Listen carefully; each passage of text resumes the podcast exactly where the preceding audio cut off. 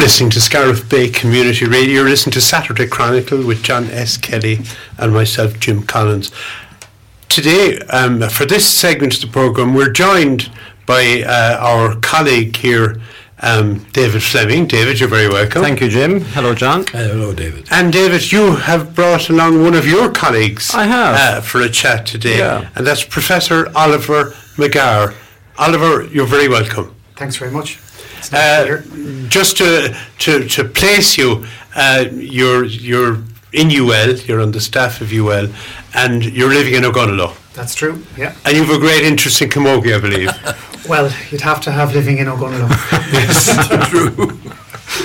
and uh, you have young ladies who are playing. I do. I have some daughters on the uh, Scariff Ogonnelloe team, and uh, under 15s, 13s, and 10s. Lovely. Keeps me busy. Great. And you do a bit of coaching yourself. Yeah, help out like every parent does, you know. So hopefully, see the next generation of players Yes, into the hopefully. future. Yeah. We'll be going off to different parts of the county and the country Yeah. uh, in time to come, like we have been for the last few years. Yeah, we'll be very lucky. Okay, we're talking to you because, as I said in the, in early on, you are in UL. You're in the education department in UL, and um, you're currently you're you're a researcher mostly. Would that be true to say? Um, presently, yes. Um, at the moment, I'm leading uh, the evaluation of the junior cycle. So that was a change at lower secondary school level. Um, back in about 2014, um, the government changed the old junior cert to a new program called the junior cycle. Um, it was implemented on a phase basis for the next number of years, and then in 2020 there was a call um, made by the Department of Education uh, and Skills and the National Council for Curriculum and Assessment to undertake a four-year um, evaluation, a longitudinal evaluation of the, of the programme. So um, myself and a group of colleagues in UL responded to that and we were awarded the contract in 2020. So we've been out in schools talking to parents, to t- uh, students, to teachers and to principals and even educational stakeholders about their experiences of it. Okay, and in, in relation to the um, the junior cert, you know, what stage are we at in the junior cert at the moment, uh, compared to when we did the junior cert or the inter cert in our case? Yeah, well, the, the main reasons for the changes was that there was research done in about 2006 by Emer Smyth in the ESRI and other res- research studies around that time. And they found that there was an increasing number of young teenagers around the age of 14 disengaging from schools, particularly young boys. Um, and the reasons for that was they the, the junior cert at the time was too academic, and in, in effect it was seen as a, a mini leaving cert. Um, students didn't um, understand uh, why they were learning a lot of the material, um, and and also they, they didn't relate to the the the, the um, material that they were being asked to learn. And at the same time, there was a global shift towards looking at um, curriculum more so in terms of skills rather than content, so that uh, you know we learn subjects not for the sake of learning a subject, but we learn a subject so that we can acquire transferable skills that we can use in real life. So, you know, you might learn a, uh, undertake a project in geography, uh, not just for the sake of doing a project in geography, but in that project you learn problem-solving skills, you learn collaborative skills, you learn writing skills. So, there was an issue with the, the, the junior cycle in, in or junior cert. It was a mini leaving cert effectively. Students were disengaging from it, and there was also this international research saying, you know, curriculum needs to shift towards more skills. So on foot of that, the government started um, a consultation process in uh, about 2010, looking at uh, you know possible options, and then they introduced the changes in 2014. Now, when they introduced them, they phased them in because they didn't have the capacity to bring it in all at the same time. So they phased it in on a number of subjects every year or two, and the final subjects took it on in 2020. Um, and so all subjects now are, are, are running it. Um, and, and I suppose it's it's our role to see, and we're not evaluating schools. We're not going out to see like where schools are. We're not. We see ourselves working with schools. So our job is to allow schools to tell their story of the changes. So we're we want to be the voice of teachers, of students, of of, of parents, um, and so we, we have a couple of reports out already, and what we're emphasising is that this is you know, we, we stress the idea that teachers don't implement curriculum, they enact it.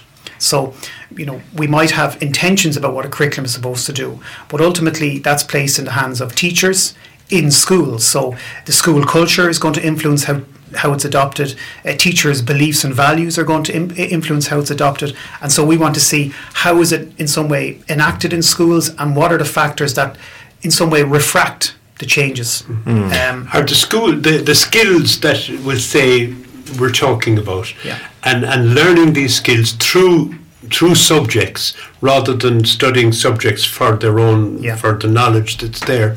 Um, are, are they skills which would be transferable to the workplace, or are they general skills for the life, uh, the future life of a student?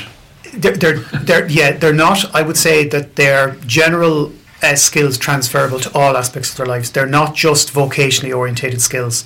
So, for example, well being is a very critical part of the new junior cycle. Looking after yourself, uh, being able to manage yourself. So, these, yes, there are skills that are more related to kind of problem solving in workplace settings and using digital technology and being ICT literate. But a lot of them is actually about seeing the person as an individual and developing their skills. Sorry, could, I interrupt yeah. you there? Do you see the personality of a teacher as being a critical part of what's going to happen in the classroom, irrespective of what dictates, dictates are coming from elsewhere? The actual lack, some people, and I was asked to, to, to ask you this, and okay, yeah. and it's one I'm warm to, and it is the uh, question of personal development of a teacher in a training college to what extent does a training college take on the responsibility of uh, identifying uh, personal traits which could be counterproductive to the wider objectives which you're talking about? Yeah, that's that's a complex one, John, because you know in the past a lot of teacher uh, training colleges, as they were called, we, we tend to use the term teacher education now, but a lot of them had interviews, for example, to select candidates. But what actually, there was a lot of criticisms about that because, in effect, you had privileged middle class white people interviewing other people. And it was effectively picking people from the same pool. Mm-hmm. You know, whether they did, you know, they didn't have the right accent or maybe mm-hmm. we don't see them fitting in. Well, who were those privileged people to make that decision? So a lot of the teacher education courses now don't have those restrictions on entry. And also, because the Teaching Council has been established, which is the professional body that oversees teachers, it's no longer the remit of, of universities and teacher education colleges to decide whether somebody is suitable to teach. That's now up to the professional body itself, the Teaching Council, to make that determination. Mm. So, in effect, the, the, the, there's been quite a shift in the power dynamics there. But I think one of the biggest challenges we would have, and I would say this as a teacher educator, is that teaching is probably the only profession in the world where somebody comes in at the age of 19 to a teacher education program and largely they believe they know what teachers do. Mm. So if you if you imagine taking a 4-year-old and getting a 4-year-old to sit and observe and watch an architect work until they were 18 years of age. Mm. By the time they get to an architectural course, they'll say, Look, you don't need to teach me what an architect does. I know what an architect does. I'm just here for the qualification. Yeah. So there's this there's a there's a concept in, in teacher education um, research known as the apprenticeship of observation. That all student teachers have a 12 to 16 year apprenticeship of observation. Mm. So they think they know what teaching is about because they see what yeah, teachers right. do. Yeah. But they don't see what teachers think. Mm. And one of the problems we have is that we are trying to challenge these stereotypes and these what's called lay theories of teachers. Mm. So they they often go out and want to teach like their best teacher. Yeah. And our biggest challenge is we kind of say to our student teachers, look, it's much more important to be a first rate version of yourself than a second rate version of somebody else. Mm. And so our biggest challenge is trying to deconstruct these beliefs that they have about teaching that they have never critically reflected on. And that's why we spoke about critical reflection.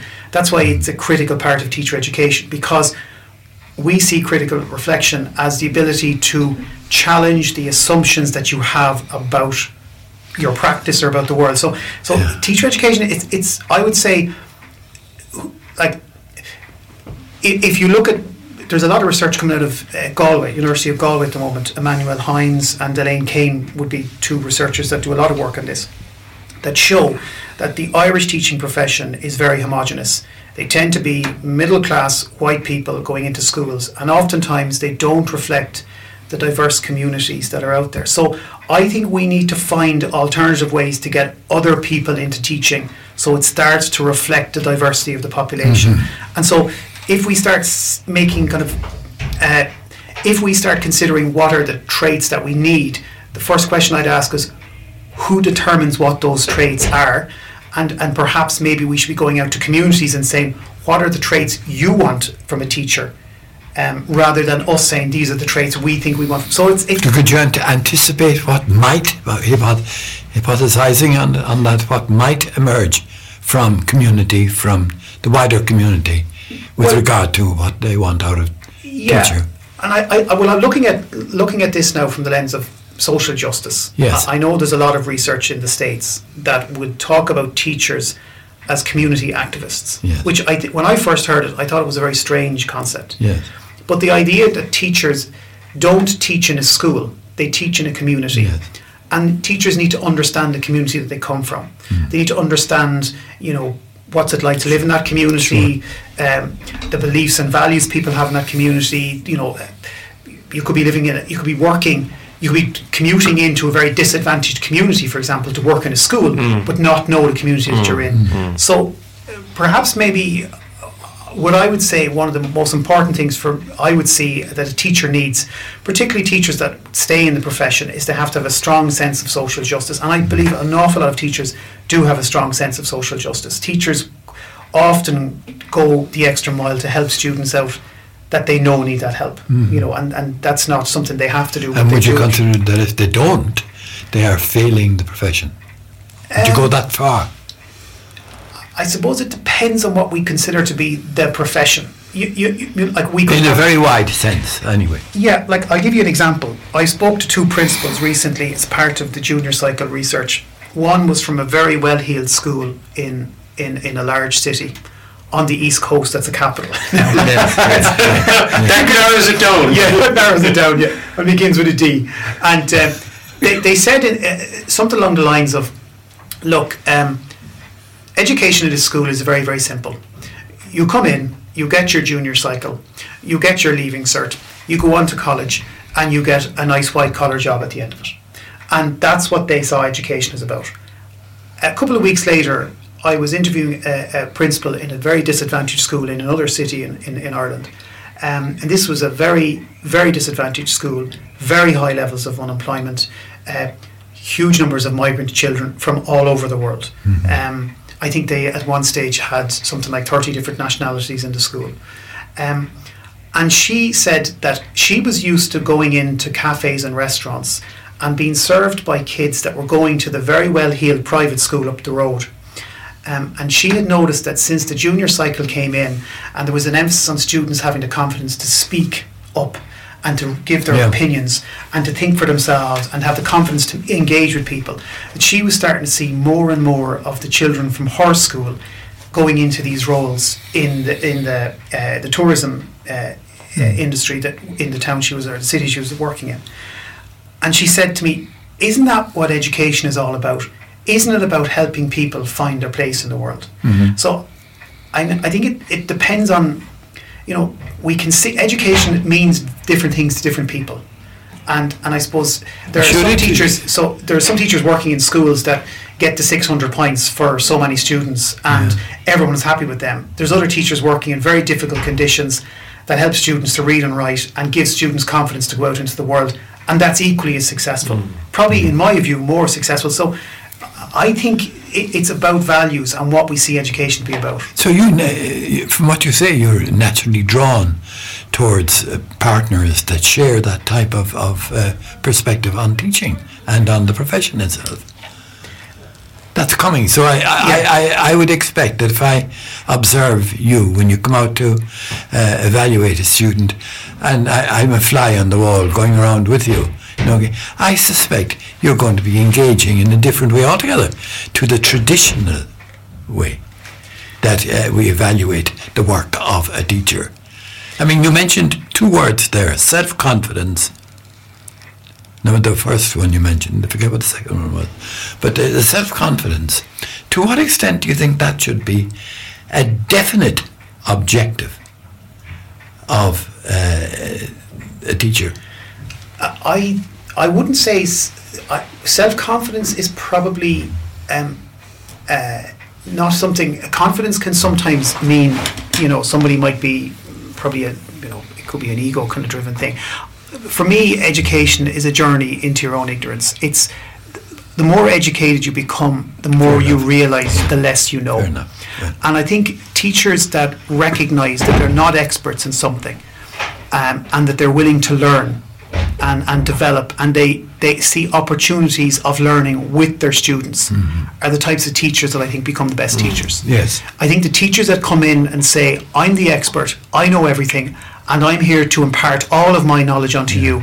You'll find students recoil from teachers like that. So mm. there's a kind of a, I think great educators, there's a humbleness to great educators because they they recognise th- their own limitations. Mm-hmm. Um, so the confidence side for me um, maybe a quiet confidence in your ability to engage with people rather than a confidence in your expertise, if that mm-hmm. makes sense. Mm-hmm. I'm just wondering then, uh, does the, you know, looking at the, the new framework for the junior cycle and, and, and many laudable goals and aims that it has, is the Leaving Cert um, goes in a different direction?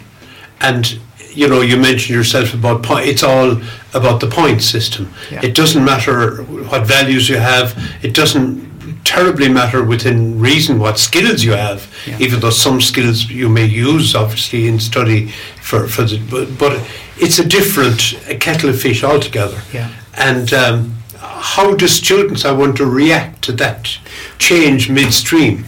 Yeah, and that's one of the biggest things we're finding. We're finding issues what we call continuity issues a lot of the criticisms of the changes to the junior cycle are not criticisms of the junior cycle itself, but its lack of um, alignment with the existing Leaving Cert system. Mm. Um, so teachers will often say, for example, that students are not prepared for their Leaving Cert courses as much as they used to be, mm. or that they can't complete Leaving Cert examination papers um, because they have no experience of similar papers at junior cycle. So the idea, you know, if you if you follow that line of thinking, the junior cycle is just a preparation for leaving mm. cert. And I think we need to start, we need to take a step back and say, actually, hold on a sec. What is lower secondary school education about? Should it not have its own identity and its and, and should it not have its own purpose than simply being a, serving a leaving cert system? Mm. And I think we're finding, for example, that teachers are saying that students have acquired great skills at junior cycle level and you hear teachers saying, and they will be of real great value to them when they get to university or go out to work but they're not needed at leaving yeah. cert. But is the logic, Ollie, then, of what you're saying is that actually the leaving cert needs to be entirely reformed, or are you saying that the junior cycle does one particular thing and we should uh, we, we should enhance it and uh, respect it in its own right, and then the leaving cert should do something else? Yeah, there there is there is a move. There, there are changes to leaving cert. Um, you might have heard the minister talking about pausing certain innovations because mm. they have to explore things about AI. So they're leaving cert subjects are going to move to, to align with the language and the thinking of the junior cycle. So that's that's happening. Skills based competencies yes. and so on. But remember, if we see secondary schools as ultimately sorting mechanisms for different uh, careers and, and, and, and professions, then the ruling classes will always use that mechanism to serve their ends. So mm. the biggest problem, I think, with the, the leaving cert- certificate is that it has been hijacked by the third level sector. Mm. The third level sector has hijacked a state examination and used it as an entry requirement into third level. Mm. And ultimately, that needs to be decoupled. Because once we use that as, as a determination into third level, you are always going to have uh, people that have access to greater resources maximising their chances to go into your third mm. level, and then students that don't have access to similar resources uh, missing out on opportunities. Mm. How do you how do you uh, cope with the question of personal development being a part of teacher training? I- think we designed our teacher education model in UL around the idea of me becoming a teacher of young people in Irish schools. And we broke it down into those four elements. Hmm. So the first part is me becoming. Me becoming. I need to understand Yeah. myself, the personal development. A teacher, which is the pedagogy, mm-hmm. of young people, then we understand educational psychology and the development of the child in Irish schools. Then we need to understand the historical and sociological context in which schools reside in. So if you look at those four pillars we have in, in UL, the me becoming is a really important part because oftentimes when we observe and experience issues in the classroom, we forget that what we see is is through the lens of who we are. Mm-hmm. And so, what one teacher might Yeah. see as a disruptive class, another teacher might see as a young group of children that are eager for more Challenge. knowledge. Yeah. So, what we have to, we try and get them to recognize through reflective practice that ultimately all of your experiences are filtered by who you are. Um, Okay. Would you buy into the idea that a school, the school architecture, lends itself, may lend itself towards positive outcomes for students? Well, just on the physical environment of the Yeah. school, I mean, I know of examples of where some teachers have reported in this study where they've moved into new buildings as part of an amalgamation, and they have said the staff were very motivated because they Oh, were yeah. going into a new, pleasant environment. And also, there was a sense that we're starting afresh and we've new opportunities, and, and it gives them a sense to try things out. Mm. But if you look at the meta analysis of international research studies, Yeah. it shows that the quality of the uh, building has a very little impact on students' overall learning. Interesting. Um, Yeah. There, there, I don't know what I uh, meant to include there, but I see schools as having a series of hubs, some of which promote, by the, the, the way it's organized, promote um, uh, perhaps integration or black spots, if you'd like to put it, okay, um, that become challenges for leadership within school and for class, for teachers, okay. Um, and so I wonder, do you think, ex- excuse me, experiencing as a teacher, experiencing uh, skill development around the around some of the objectives which you mentioned earlier, do you know? Um, so we're left with a situation, I'm told, uh, that um, student teachers hear a lot of theory about whatever about is, you Yeah. know, okay, but do not experience the actual uh, necessary uh, techniques. Take for take for example, how much would it would a student teacher be alert to the dynamism, the dynamism of the staff room, the potential which the, the staff room has to be a positive, you know, uh, experience. Uh, how about the staff meeting? How how impo- how significant will the the leadership in the school, okay, uh, accept the reality? The staff meeting is a team job, so why does the principal uh, always chair it? Yeah, and I, I think if you look at even the language in teacher education now, in my time, student teachers went out on a thing called teaching practice. Yeah. If you even think about it, it's teaching practice. We don't uh, use that term anymore in, in Ireland. We use it school placement. And what we mean is you're being placed in a school. So you're not out just to practice your teaching. Obviously, there's going to be a practicing of, of, of your teaching methods, but you're not you're not doing that. You're entering a school community. So there is as much of an onus on them to observe other teachers teach. For example, if there's uh, t- uh, department meetings or subject department meetings, we require them to sit in and listen and hear how teachers collaborate and professionally engage in dialogue with each other. And we even get them, in some cases, to do community mapping, which is to go out to the Yeah. community, understand where this school is situated, so that they realise that you know we're not going out there to practice teaching. We're going out to be part of a school community. Yes. And I think that's critical because otherwise you're going in, Lortie, from the, a, a researcher from the 1970s called Dan Lortie, often described uh, he described schools like the egg crate model of schooling. He said each subject has its own little space in the egg crate, and no egg touches another egg. Whereas we'd like to see them actually know everybody interacts together, and you need to understand, for example, as much about what the history teacher is doing if you're an engineering teacher as you do about the maths teacher, because you're all working as part of a community. And that brings you into team teaching then, Of course, the absolutely. okay, Yeah. which is a hugely formative experience. yeah. I'm just thinking, I suppose, from coming from a primary background, which I have done, uh, I certainly would have got very little uh, in St. Pat's back in the 1970s, very little um, training in how to be a teaching principal. I sort of learned on the job over a good many years. And I suppose the, the, the other thing I just, you know, uh, with new ideas in education, has anyone told the inspectors? uh, because the inspectors seem to, you know, in, in often the inspectors are seen as a negative uh, input into primary schools that you kind of have to stop everything they're doing, put on a bit of a show for whatever, and then go back to when the inspector is gone. And it shouldn't be like that because I, I you know, inspectors have an awful lot to offer from their own experience by doing it in a different way. Mm. That's not a reflection on the inspectors. It's laid out for them what they have to Yeah. do by the department. This may not be your function at all now, mm. and it probably isn't. Yeah, I, I always think though, when you look at how we respond to the likes of inspectors and anybody that's looking over our shoulder, no matter what we're doing, particularly if it's in an official capacity, we I think we have a, a kind of a bit of a, a post-colonial mindset almost of somebody else is mm. coming to see Yeah. what we're doing. Um, I would say that what we're finding with the junior cycle is that they introduce these things with teachers called uh, SLAR meetings, subject uh, learning and uh, review meetings.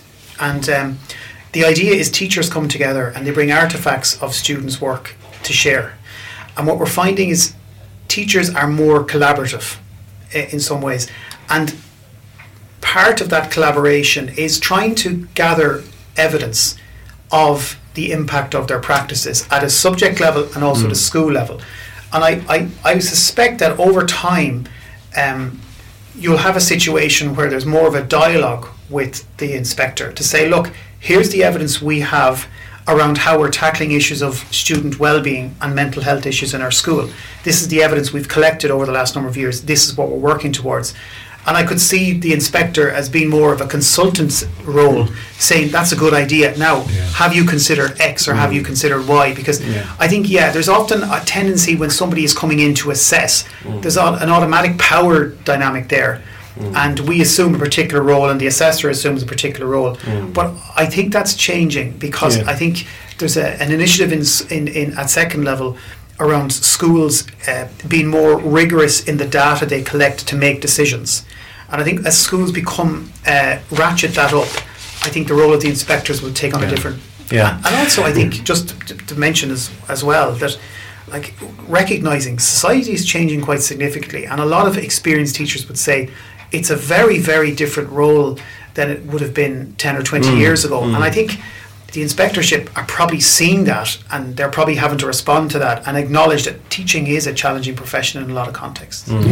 Well, well uh, you, you mentioned post-colonialism. Of course, our national school system was devised nearly 200 years ago, and the whole role of the inspector has been there since the beginning. Even calling such people inspectors seems a very odd thing. Consultant sounds. Yeah, or whatever, you know, there must be a better word um, which would which would go to what you're talking to, uh, Jim. Um, Ollie, uh, reflecting on on on your research project and where you are. I know you're right in the middle of it, and I know you said you're coming out with your third interim report. report but have you any high level conclusions at this stage about the framework for junior cycle in Ireland? I mean, this is going to be an important report which will be submitted to the NC, the National Curriculum and whatever Assessment, yeah. assessment Yeah. and, and, and probably even onto the minister's desk ultimately. Um, what can we expect from your report? Um, high level, well, we we will submit this, and we have submitted all our interim reports to the NCCA. Um, as independent researchers, we're simply saying this is what we're finding from schools.